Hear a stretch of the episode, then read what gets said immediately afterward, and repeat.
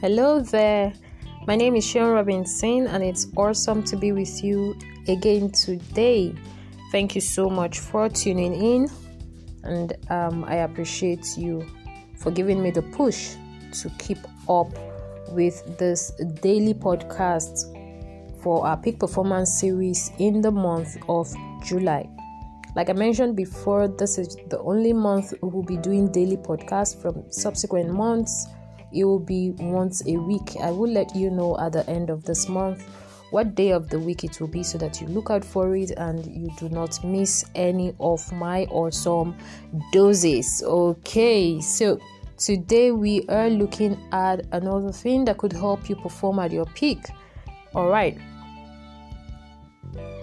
Do you ask for feedback?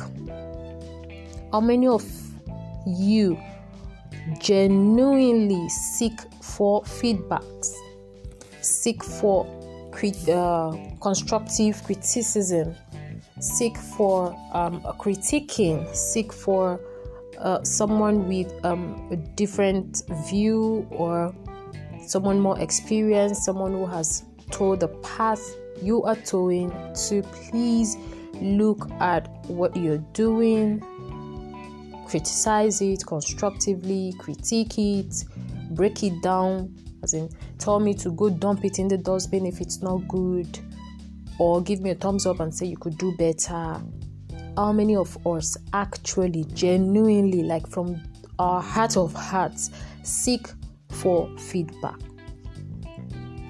Now, I'm not talking about reviews that you go and ask and beg people to give when maybe you didn't even deliver in the first place. I'm not asking for those reviews and testimonials. I'm not asking about that. I'm asking you as an individual, as a person, constantly, you know, wanting to improve his or her personal brand. Do you actually seek for feedback. And even when you don't seek for it and you get it how do you react to it especially when it is a negative feedback? I'll tell you what on uh, uh, i'll tell you something. On my journey to profiting when i decided to take my uh, personal brand seriously my business seriously revamp myself rebrand myself and then pitch my tent in the online space of thought leadership i did something. I prepared Google, Tango Google is there. I prepared a Google form. I made it blank, like um, I made it anonymous. There was no place for you to write your name or your email address or your phone number. I did not ask for any of that. And then I opened, I listed about um, maybe 10 questions yeah it might be up to that because some persons actually came and was like am i am i examining them? But what did i do? I asked several questions like when you hear the name sean robinson what comes to mind? What do you think are the strong points she possesses? What do you think are the um, our weaknesses? Where do you see her in the next three years or five years? Um, if she is to publish a book in what area of personal development do you think she will write on? Can you guess the title of her first book? Um, what else did I ask?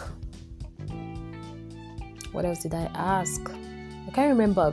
Basically, those kind of questions. Then at the end, maybe I asked for final words or something, word of advice or whatever and then um, I gave room for if you want to reveal yourself and give a review that I can probably use on my website or on any social media post to, you know, boost engagement and all that. Please feel free to leave your name, your phone um, number, your review, and a picture send to so so so and so and so.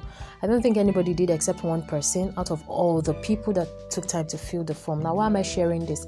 The fact that I made it anonymous gave them room to actually express themselves and nobody is hurting anybody, right? I don't know who said what.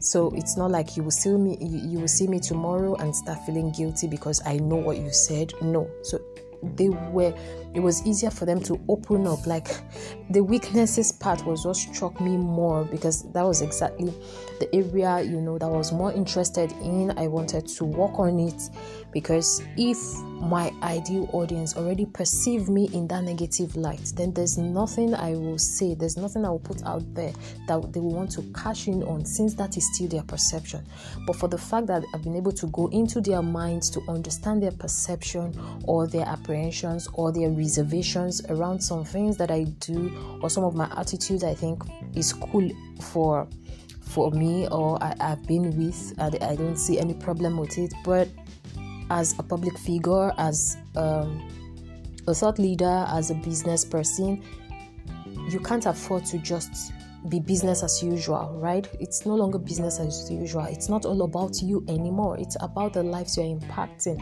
It's about the the, the, the destinies you're changing. It's about the businesses you are helping to grow. So you need to feel their pulse, okay? Feel the pulse of your ideal audience part time and ensure that um, there's there's a convergence okay, in their perception about you and exactly what you're offering. When there's a wrong perception, then it's the onus falls on you to begin to do things, put strategies in place that will you you know erase that negative perception and then instill in them the positive oh, the positive perception you want them to begin to have of you. So i got that feedback and it actually helped me on my journey to profiting. It helped me to move from a place of invisibility to profiting. It made me realize that okay indeed i have been out there but i was technically invisible to my ideal audience because their perception about me was nothing to write home about on some areas. So I began to work on it, began to put in strategies to um, erase those perception about the, the, the weaknesses. Funny enough, you know you can't please everybody, right? You can't you can't please a thousand and one people.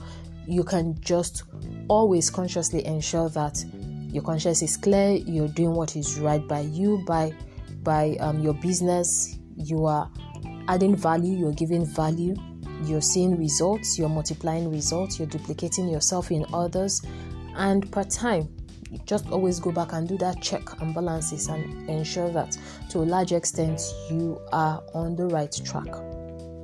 Because um, as a peak performer, you should be able to use those kind of feedbacks, those kind of criticism as stepping stones, as building blocks to further enhance your brand. It's just like when you go for a training, you deliver a training, and you at the end of the training you open room for question and answer. For those who have attended presentation skills training or communication skills training, which I offer by the way, if you're interested, they make you realize or understand that the question and answer session at times is the time the period when some persons in your audience will actually understand all you have been saying since morning because it gives you an opportunity to see the areas they are not clear on and then reinforce your message by giving answer to that question and furthermore buttress your message. I have had instances where people were in my class from beginning to the end, they contributed, but during the question and answer session, someone actually asked a question that you know cut across the minds of almost everyone seated. And by the time I answered, that, that was when you start started seeing you know that sigh of relief, like oh yes, finally this has you know registered i now understand oh great awesome thank you for asking that question and i'm like like seriously so, feedbacks also serve as that. helps you feel the pulse of your ideal audience and helps you better position yourself for for peak performance and productivity and of course profitability in your own personal brand in your own business in whatever it is you do and in as many other businesses and brands that you want to replicate your successes in so going forward seek for feedback and then use them as building blocks. I hope this helps you. I'm sure it did. If it did, kindly share this podcast to your network as well. Let's share the goodness, do not enjoy it alone. Thank you very much, and never forget, it can only get better. Bye for now.